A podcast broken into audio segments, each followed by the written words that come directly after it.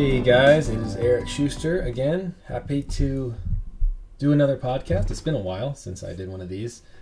Uh, life is busy, and these podcasts take a lot of work, a lot of preparation. Um, but this was a really fun one, so I got the chance to talk to Paul Speight a couple days ago. Um, Paul Speight works for the Peninsula Rescue Mission, um, and I met him uh, maybe two or three months ago and we talked about. Um, he gave me a tour of their building and showed me what they do. We talked about homeless and um, their strategy for addressing uh, people who are experiencing homelessness, as um, they like to, to phrase it, which I think is cool. And then we also talked about this book that he recommended that I read, which I read, and I we talked about this in our conversation. But the book is called "The Tragedy of American Compassion." By Marvin Olasky. And it's basically a history book that talks about how America uh, in the past has viewed compassion and their strategies for helping and dealing with the poor and, and the outcast and those who need help. And um, it really outlines how our perspective has changed over the last, you know, 300 years and how we used to view compassion differently. We used to view uh, the responsibility of the individual differently. Um, and so I wanted to, to, to, kind of understand our conversation a little bit. I just wanted to go over a couple things from this book, and then um, I'll dive right into our, our conversation from, from yesterday or from uh, two days ago. Um, so, a couple things from this book um, in how they viewed compassion and how they viewed charity is um, it was very important for them to know the poor individually. They didn't like the separation of bureaucracy. They didn't like uh, giving charity to someone and then not getting to know them. Like they thought that, that we had to know the poor on a personal level in order to help them. So that was one thing. Another thing that they um, kind of as a society believed in is that the the most important need of the poor was um, to learn about God and God's expectations for man, namely hard work, uh, not being lazy. They really viewed slothfulness and, and not working as wicked. Like it, it wasn't a morally neutral uh, topic for them. Another thing that they put a lot of emphasis on is uh, that sometimes it is important to withhold charity at times, which, you know, today at least in our culture now, I think some people probably agree with that. I think if you had asked me prior to reading this book, I would have said, "Yeah, I think I think so." But uh, the book takes a a pretty hard stance on that. Maybe maybe too far. It's possible that our ancestors in colonial times were uh, a little bit too strict, possibly. But I think they were certainly closer to the mark than than where we are now. Another really major point that the book makes, uh, which I thought was really interesting, is that our our ancestors had a much a much more theologically correct view of man's sinfulness. They, they didn't expect someone who was being given charity to just naturally want to work. They assumed that if someone could get free stuff and not have to work that they would take advantage of that. And so that that was their expectation of people. So they worked very hard not to enable uh, people to to do that. They viewed it as enabling someone to sin. And i think that's a concept nowadays about the understanding of man's sinful heart that we have gotten wrong and you see it play out in a lot of different areas. Not just giving to the poor but um, the way we look at politicians, oh, they're they they have our best interests at heart, or the media, oh, they're just trying to get to the truth, and maybe they're biased, but they're trying to do the right thing. I think if we had the correct view of man's sinfulness, I think it would give us a much wiser interpretation of the world. So yeah, so the book again is the tragedy of American compassion. Uh, it's a it's a it's a history book, and it's got tons of footnotes at the end, his end notes of all his sources and stuff like that. Um, but it's only it's 220 pages, you know, and I underlined quite a bit of it as I went through. Like it, it was it was not dry. a lot of really good quotes from from pastors and politicians and stuff back in the day. So I recommend that anyone read it for sure. Like it was uh, it was a great book. And so yeah, so now we'll jump back into my conversation with Paul.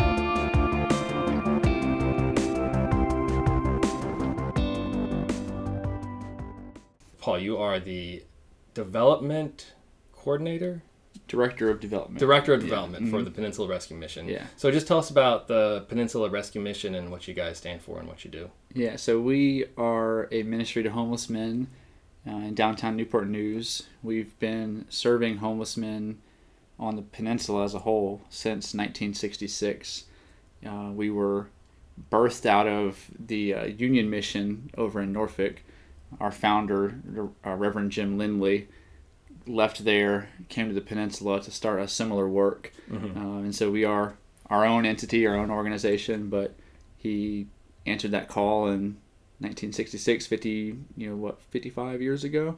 And, uh, and since then, we've been serving homeless men at no cost to the taxpayer, you know, fully donor supported. So it's been, been a wonderful work these 55 years. That's awesome. So, what is your role with the Peninsula Rescue Mission? Yeah, so my role is primarily the funding of the ministry. Uh, and so I see my area of ministry is to the donors. You know, we Mhm. have staff that work with the men uh, to help help guide them and, and lead them. And I see my role as serving our, our donors and our supporters, you know, sharing with them updates of how their contributions are changing lives. Um, you know, but also on a strategic level, I'm you know responsible for meeting the and resourcing the needs that the ministry has to hit our goals. Mm-hmm. So, what what are some of the services that uh, the Peninsula Rescue Mission provides specifically for the community? Yeah, so you know, for for the men, we run a 40 bed emergency shelter. So that's for short time, short term uh, needs. You know, so if a guy is finding himself without shelter, uh, we have six beds open every night for for new guests that come in. Uh, so that's one aspect of our program. And then out of that population of 40, every now and then we run into a guy that needs a little bit more time. And so we offer a six to 12 month recovery program, we call it our Overcomers program. Um, and so as the men come into this, this long term program, they're given a work assignment and they're offered room and board in a separate area, you know, separate building. Um, and we ask them to commit to five months of working for us. Uh, utilize your work assignment to just build a healthy rhythm of getting up, spending time with the Lord, going to work, uh, but also use that five months to just think through and plan what the next stage of your life looks like. And then at the you know the last months of their program, we let them take time off to go apply for work, look for jobs, and that kind of thing. Um, that that's probably eighty percent of the ministry we do. Um, today, uh, we just distributed 173 boxes to families in the Newport News and Yorktown school systems. Mhm. Uh, so that's a ministry that's been going on for a couple decades now, of just serving needy families at Thanksgiving. Mm-hmm. And then next month we will do a uh, Christmas assistance program as well uh, for a lot of those same families, just providing toys and and, uh, and things like that for for these families in need. Mhm. Um, and then probably our second biggest ministry is Camp Open Arms. Uh, so that's you know every summer we come over here to to Surry and go to the the Edge Camp, Mhm. and we bring you know up to 128 kids uh, each summer through this camp, um, and just love on them and let them have a good time and get away from uh, a lot of difficult home lives that they they're, they're in, but just let them be kids for for a week. Gotcha. That's cool. Yeah. Um, and it's is it only men, or you guys are expanding to families also, right? Yeah, we just uh, recently announced our big plans to open the P- PRM uh, Women's Emergency Shelter, and so, you know, if I, if I jump ahead, forgive me, but this, this some of the data that we collected from the peninsula, uh, we found a, a gap in services to to homeless women, uh, particularly homeless women that are considered unaccompanied females. So these are Okay. women who are homeless who do not have kids No kids, no husband, no. Mhm, Okay. and who are not in a domestic violence situation. Okay. So there currently exists no services for these women uh, outside of the regular, you know, seasonal shelter programs that run through the winter. Uh, so our plan is to open a shelter specifically for that group, and And that um, group has traditionally not been a large percentage of homeless population. Correct. right? Yeah. Traditionally, no. It- but right. yeah, over uh, over the years, it's it's been growing, and on a national level, it's about you know one third to you know forty percent of the overall homeless population. Oh wow. Yeah. That. Do you know why it's higher now? I wish I could tell you why. Uh, Mm-hmm. you know, I think a lot of it may have to do with we're actually discovering and redefining what that homelessness looks like for those women. You know, that couch surfing, crashing on, you know, Mm. with with in laws and friends, that that kind of thing. Okay. uh, bouncing from hotel to hotel, sleeping in the car. Mhm. A, a lot of those women are not able to be counted. You know, and Okay. I think just with the improvements and uh, the continuum of care programs across the country, we're starting to see, yeah, the, the need is actually much bigger than than we thought. Gotcha. Um, how do you how do you guys uh, measure like the effectiveness of your program? And we can get into that because I want to talk about this book a little Yeah, bit more. But yeah. like, you know, you could say you know we're giving away more and more food every year, and we're housing more and more people every year. But it's kind of like, wasn't the goal to not do that? You know. Right. So so how do you how do you how can you tell if you're being effective? Sure. I mean, our as a Christ-centered ministry, obviously, success for us would look like a man leaving a as a new man. You know, so many organizations only change the outside or the circumstance, uh, but we hope and pray that as a man comes into the Peninsula Rescue Mission, he hears the gospel. Um, and he can be transformed from the inside out. Uh, and so there's outcomes and there's outputs, and all the outputs like nights of shelter provided, meals provided.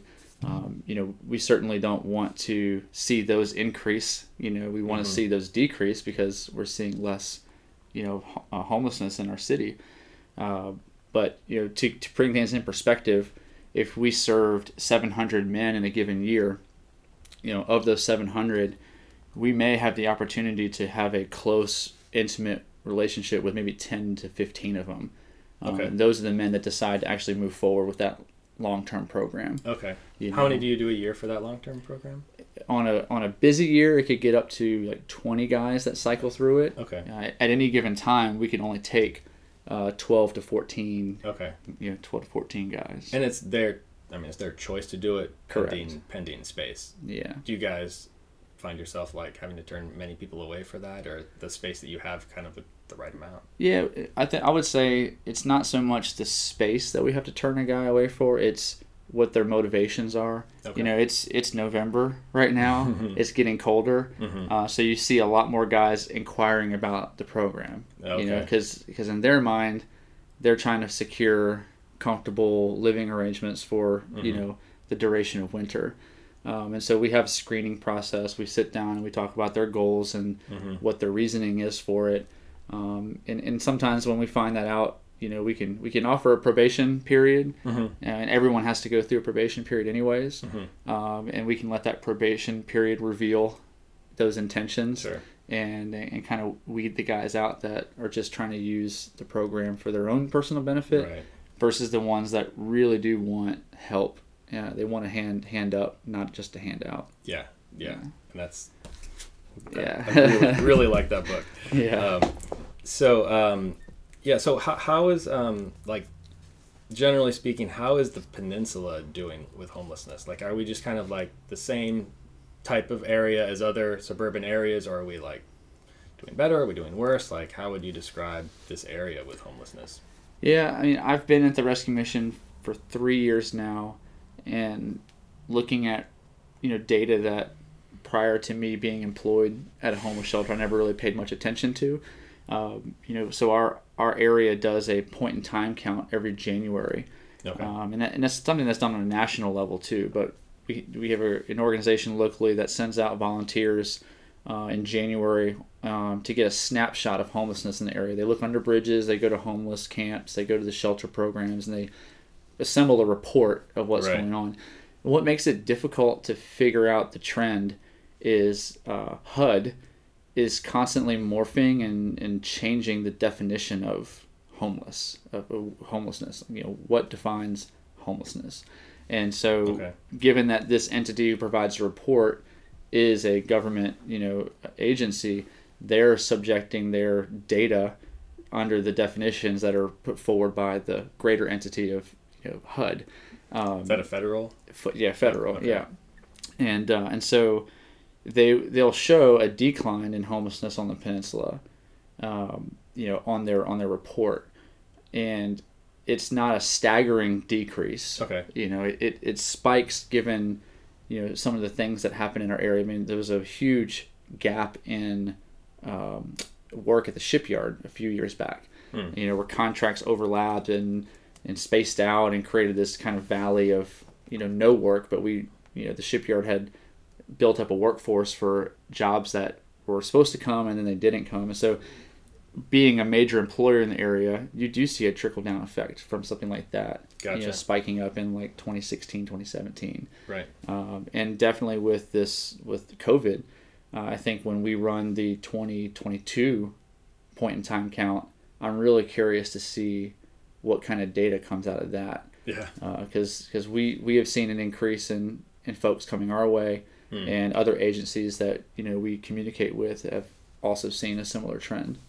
So So yeah. HUD is HUD has it decreasing, but you're kind of feeling the opposite. Yeah, I, I, I think HUD is seeing a decrease, and uh, I don't know what the motivation behind changing the definition is, and, and you can you, other other you know people will weigh into this. Our uh, association president, you know, he talks about this frequently. Is how how are we supposed to, even as rescue missions across the country, how are we supposed to help see the impact of the work that we do and the the benefit we're providing to the, the government across the nation. I mean, there's thousands of rescue missions across the country that Mhm. are just like us. They're fully supported by uh, individuals and businesses and, and don't take a dime from any, you know, federal, local, or state, you know, funding. So Right. it's really challenging to see the effectiveness of ministry when, you know, the powers that be are, are reshaping and redefining, you know, who a homeless person is. Yeah, it'd be nice to have consistent data. Yeah. I've been saying that for the COVID thing too. Yeah, yeah, for sure.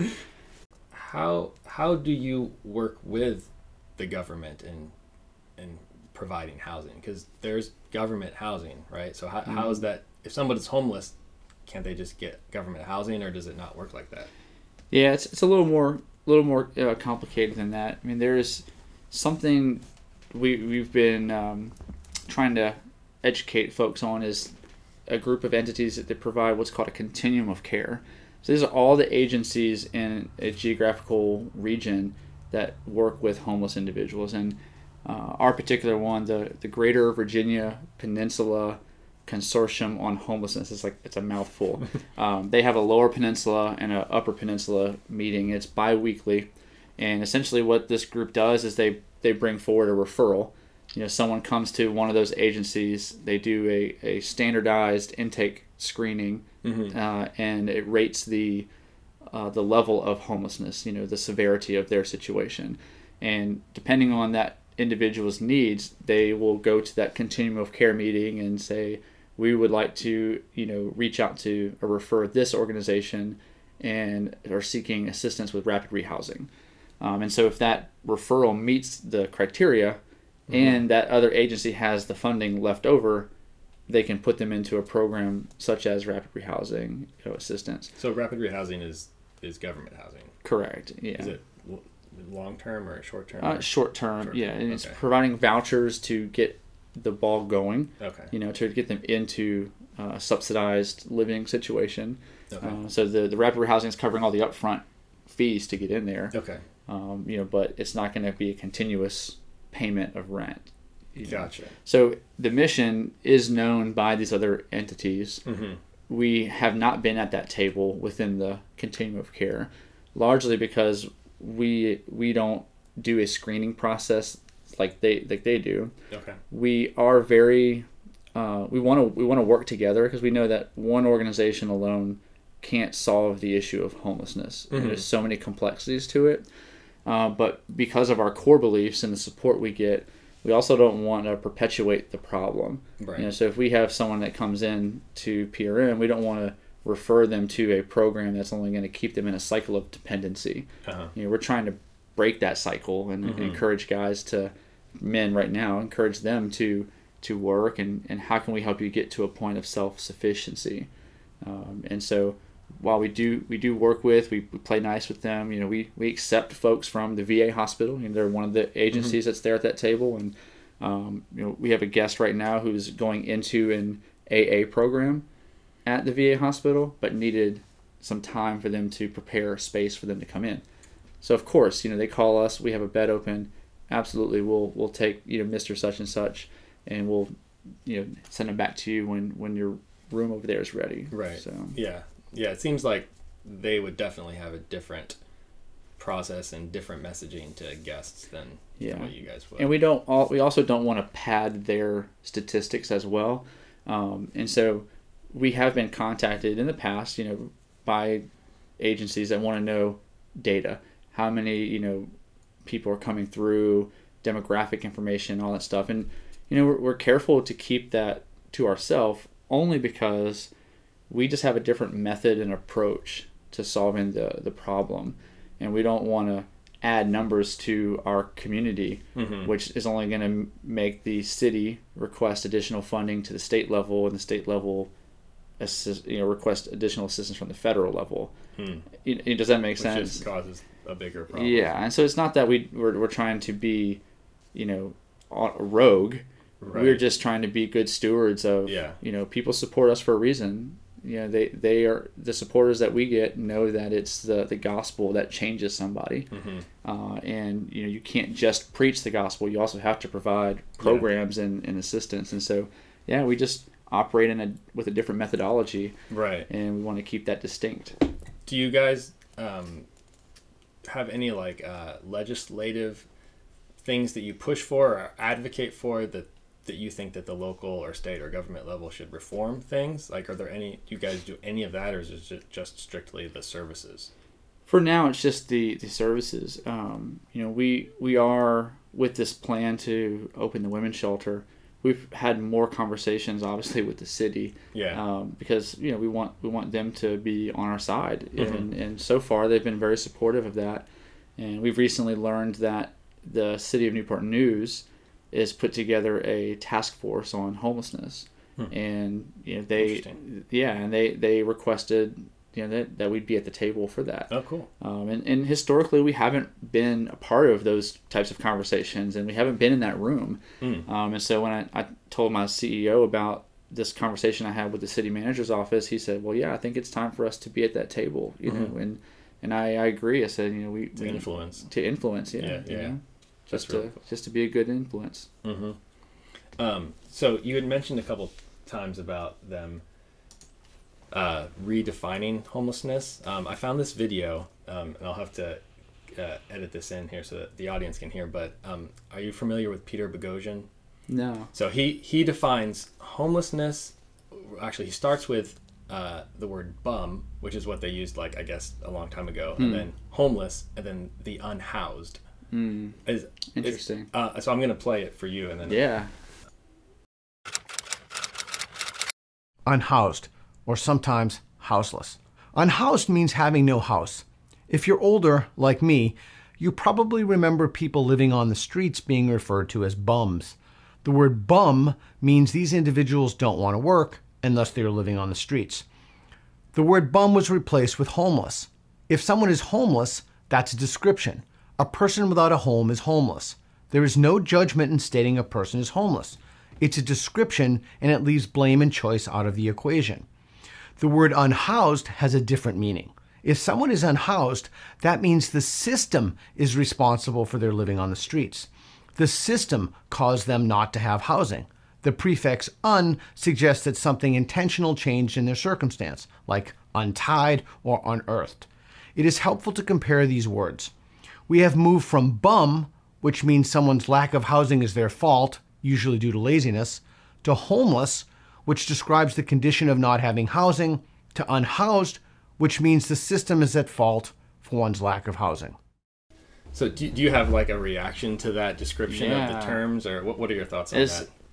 it's very interesting. It seem it seems that the progression is a progression or a pendulum swing of bum putting all the responsibility on that person Right, to homeless is neutral, right, more neutral. and yeah. then you know swinging to unhoused oh, the problem is not the individual, the problem is systemic. Right. You yeah. know, mhm. and um, yeah, it's it's it's very it's very interesting. I know that there's um, language in terms of homelessness as well. Like we, I try to in our communications with donors um, not refer to folks as homeless. Oh, okay. I try to use the phrase experiencing homelessness. Experiencing homelessness. Okay. Yeah, because you know sometimes it's their fault, uh, and sometimes it's the fault or the sin of others that puts Mhm. them in a situation that they're Right. in.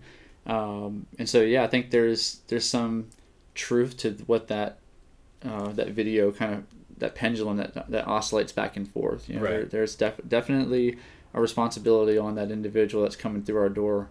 Probably eighty percent of the time, you know. Right. Um, but there's that one in five situation where you just hear a story and it, it breaks your heart that, man, this guy is in the situation is because he, he put trust in somebody. Mhm. Uh, he, he took a lead right. uh, right. on, on an opportunity or something. and yeah. was duped. Yeah. Uh, and, you know, with no resources and no safety net, you know, you very quickly find yourself coming to a place like PRM because you're unhoused, if you, you know, on that end of the thing. Right. So, Yeah, and I did some some research. uh, That I mean, that video just kind of came across my Twitter feed like a couple weeks ago, and I was like, "Oh, that's really interesting." And so I looked Yeah. up the word "unhoused" and like, is this a thing? And like, the New York Times had an article uh, just this month on like a new way to look at homelessness, and it was all about the unhoused concept. And there was an, another article that I read where um, it was like a member of Congress who I guess used to be um, homeless.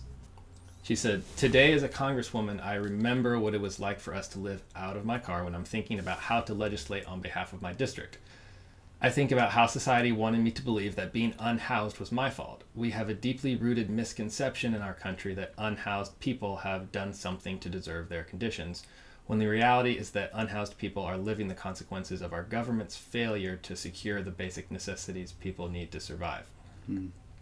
And, and, this is in Time magazine, so you know, fairly mainstream Yeah. publication. yeah. Um, and so, I mean, and that kind of leads me to the book, where it's like, yeah, it's a good segue. yeah, exactly. That's where my mind was going to.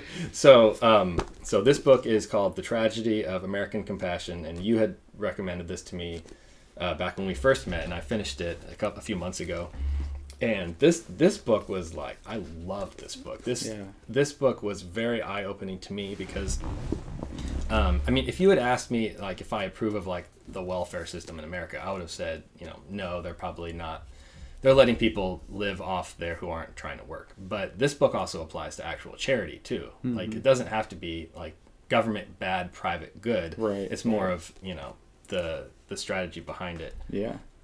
So I just wanted to um, jump to the first part of the book where it talks about how the American, I guess, the colonists and continuing on used to look at compassion and what it meant.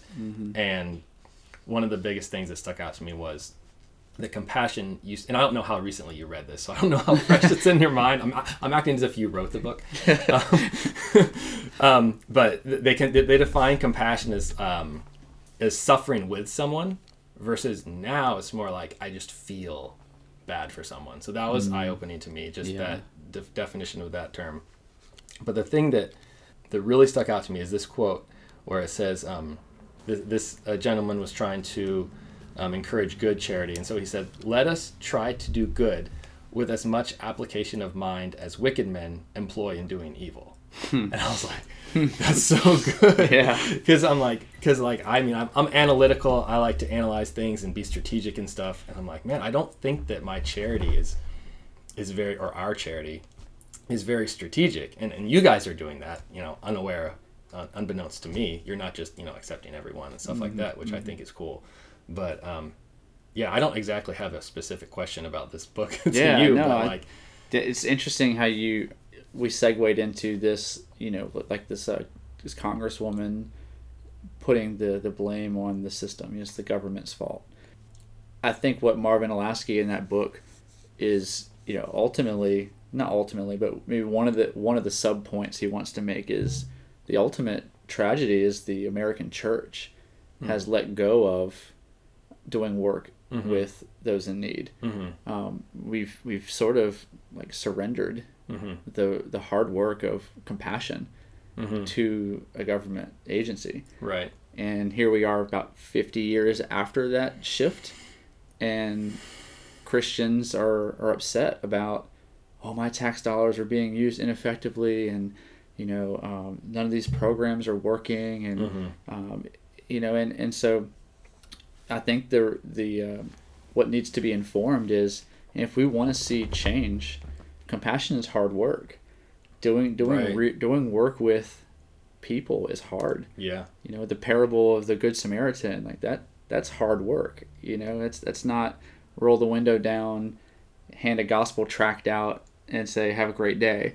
Um, Yeah. uh, or, or even or, even, giving just money and food. giving money yeah i mean it's it's walking with somebody and caring for their needs and leaving them in a better situation than what you found them in yeah that's that's tough work Yeah, yeah. Some of the concepts in the book, like careless charity. Um, I just posted to Facebook um, this quote about yeah the um, that the material transfer from rich to poor is morally neutral by itself and can be harmful. Um, I mean, like I. I mean, I think our society thinks this way. I don't know if I did or not, but like rich giving money to poor always good. Like that was kind of my mindset before but the book talks about how if you know bad charity drives out good charity and you can have careless charity. And it even says promiscuous charity. Like Yeah. like, it's really interesting uh, language where you're not doing anybody any favors by just help enabling them to stay stuck where they are. Yeah. Well i think by by god's grace our country is in a position where material wealth is easier to come by than it was like in, in the colonial days mm-hmm. you know where it's uh it, it's survival for the most part. I mean you're right. people were congregating in, in small communities growing their own food you know running running small businesses. You know now economically there's more opportunity and so we have to be very careful about that transfer of, of wealth because it could come across as i don't want to deal with the problem so here's a few bucks. Yeah. You know go you're hun- i see a sign you're hungry here's a few bucks go eat don't don't bother me anymore. Right. You know and that, that's not going to keep people that's that's only going to bring more people to the the street corner you know it's uh, yeah. I was thinking about how um, you know i want to be compassionate i want to suffer with people um, and i'm we've worked hard to be generous with our money towards others and and now ever since i read this and met you we're being more strategic. But i also sort of feel like i'm outsourcing my compassion almost like i'm i don't have time to be compassionate so i pay others to be compassionate for me Yeah. if that makes sense. Yeah. and i mean that's it's i mean that you, you should be generous with your whatever you have whether it's time or money. Uh, but i think that god is leading us and i don't know what it is but we want to also be generous and compassionate with our time not not just money. So that's just something that i've been thinking about Yeah, and I, I encourage our our donors and, and prospective donors, like when I go talk to a church a church group or any setting, really, that I'm aware in a particular room, not everyone is going to have the same level of you know compassion towards homelessness. You know, there's other other plenty of other work out there Oh, that sure. needs to be done in the areas of you know meeting the needs of uh, the poor, the sojourner, the widow, the orphan. Uh, you know, and so and all of us are limited in time you know and you know, like you and i both have young families too so we know that there's a time constraint on like on everything. Um, and so i think it's just being i think what you guys are doing is is encouraging. It's just let's just think strategically and and guard ourselves of the the guilt of i'm, I'm just outsourcing uh, but i'm praying over these funds. Uh, i'm giving them to organizations that do have the time capacity and and the infrastructure to meet them uh, meet those needs. And you know prayer is is equally as important as uh, financial giving you know to, to keep our ministry rolling. Um, and so i just encourage folks you know do what you can and be faithful with what god's asking you to do. You know if that is i pass by the same intersection every day on my way to work and i see this guy roll your window down and ask him what his name is. You know don't feel obligated to to give him something every, you know every time right um, but you know, there's a, there's a stigma within the homeless community that you know people look at us like the video said like a bum, um, when you know I'm just struggling, you know, and I and I need help.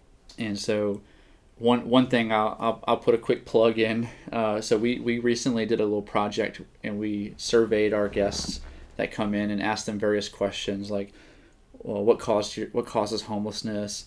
Uh, what feelings do you have uh, when you realize you have no, no other options? Um, you know, we asked them, what do you think others who are not homeless think about you? Mm-hmm. Uh, and we put together this video. It's on the, the, the Rescue Missions YouTube channel. Uh, and it's called In Their Shoes. And so it's just a you know six different guests that we've um, you know had and asked them these raw questions, and you could just see them thinking through thinking through that. And so I just I just you know think about what if one person just engaged them, you know that that could change their whole day. Mm-hmm. Uh, if Not treat them like an outcast. Right. Yeah. And One person just rolled the window down and said, you know, hey, what's your name? You know, hey, I'm I'm Eric. Like, nice to meet you. You know, I- I see you every day on my way to work. Um, you know, just wanted to say hello. You know, and, and, Gotcha. you just Mhm. build, build those things up over time, and Mhm. you know, but it's ultimately anything just boils down to faithfulness. You know, what do we feel like we're being called to do, and Yeah. are we doing that Yeah. diligently and faithfully? Yeah, that's that's real good. That's uh, challenging. We don't want to be enslaved to anything. Yeah. You know, we were we were we've been set free by Christ. Mhm. We're not we're not put under the law again. Mhm. You know, so yeah, there's there's a tension of am I doing enough? You know, Yeah. um, you know, but I just yeah, I just want to encourage our community and just take those small steps of putting your feet in the water of building a relationship with someone who's been in in that situation or is in that situation yeah. and new ideas and new things will come to you on how to practically meet needs and and do the work of compassion Uh, so, um, what other things can regular people do to help volunteer opportunities, yeah uh, giving the, the your own just talking to God and seeing what He wants you to have you do to talk to people and stuff like that? Anything else? I mean, Yeah, I mean, we we have volunteer opportunities uh, regularly.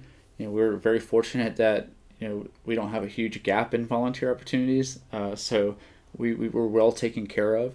But there will be, you know, lots of unique needs coming down the pipeline with opening up another facility. You know, that's going to require a whole cal- a whole another calendar of openings to fill for serving yeah. the ladies and and ministering to them. Um, you know, we we have recently moved one of our staff from you know, for lack of better terms, one seat on the bus to another. So we've moved our thrift store director to a new role as the director of men's ministries, and I know he's gonna have new opportunities down the road to perhaps do more of that compassion work that you're talking about. Mhm. Maybe more opportunities to get one on one with a guy who's going to be there long term. Mhm. You know, because it's hard if a guy's only checked in with us for 12 days. You're not going to really be able to create a meaningful relationship with Mm. them in that time. But if we know a guy's coming for six to 12 months, and and you guys click, and you you know you can serve as a mentor for that time, Mhm.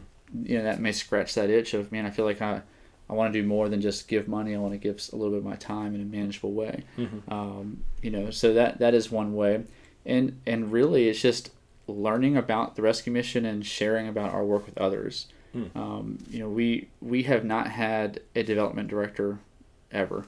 Uh, I'm the first development director. And how long have you been? 55 years. I mean, how long have you? Have been? I been three years? Three years. Okay. And yeah, and so part of my my job is promoting our ministry in the community yeah. you know, because that's the community that supports us. So, you know, perhaps one of the best ways you can help more people is uh, by sharing about us. Uh, you can shop at our thrift store. Yes. You I went there yeah. last week. Yeah, you can While I stuff off. You can donate to our thrift store, and you know that's that's one of the work assignments that the men in our program are given, and so Okay. it keeps them busy, and all the sales go right back to you know into that program. So Right. yeah, there's it, it really is uh, sitting down and asking the Lord first, and what am I what am I being called to to do? Um, reach out to us, contact us, and you know we we love to talk about that and find other ways you can get plugged in. hmm And your website is www.prm.info. dot .info. Okay. Dot info. Yeah. Gotcha. Cool. All right. Well, I mean, I think that was a really cool conversation. I learned Yeah, a lot. yeah. Um, thanks for meeting with me. I could probably talk about this book more because Part two. part two. Yeah. And my next my next reading is the um uh when, When Help Helping Hurts. hurts. yeah. Yeah. To see what other truths I can glean. But Yeah, and when you finish that one, I'd love to have a follow up conversation about that because that that's been uh, the most transformative book for us as a leadership team okay, at the mission. So Mhm. we've, we've we've our executive team's gone through that together, okay. and uh, it's just really challenged our way of thinking. And uh, But it's so it's different from this, or kind of like takes it to the next step, or it it I, th- I would say Marvin Olasky is on the um, the further end of tough love. okay, you know Gotcha. where when helping hurts it, it's a, it's not as much tough love as it is let's um, really identify the type of poverty work that's needed Mhm. and apply it's proper diagnosis right gotcha. diagnose the issue and, and, and apply treatment uh, according to the diagnosis don't do Mm-hmm. um, rehabilitation work in an environment that requires immediate relief Mhm. you know and so that's where helping hurts is going to dive into Gotcha. you know that kind of deal So- That, that was kind of a question that I had: is are there ways that the colonial people did it, where it's like you know, if you can't work, you know, you're out of here. that might have been too harsh. That Yeah. needed uh, the pendulum maybe you know swung back too far or something like that. I mean, I, I'll say for us, we've we've had those conversations internally. You know, we've we wrestle with man, this guy, uh, he checks out, he's eligible to come back in in 30 days, and we've seen this guy come back like clockwork every time. You know, like are we are we hurting him more than helping him by allowing him to continue to check back in? Um, and and honestly, when we look at we have one gentleman on staff with us right now who was that guy uh, before Oh, he was he in was a cycle, or he was in that like cycle. He He was, was, yeah. Uh, he was an alcoholic.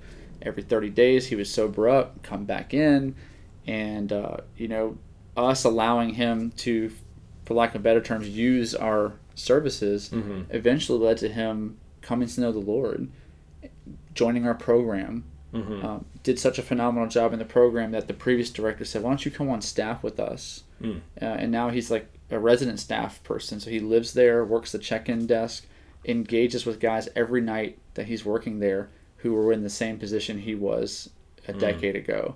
You know, and so that that's the the judgment call. It's like, man, we yeah, it'd be nice just to have a rule. and yeah, yeah. Do, do we get taken advantage of for the sake of Christ? You know, or do we put that tough love up and say, you know, hey, you only get this many days a year.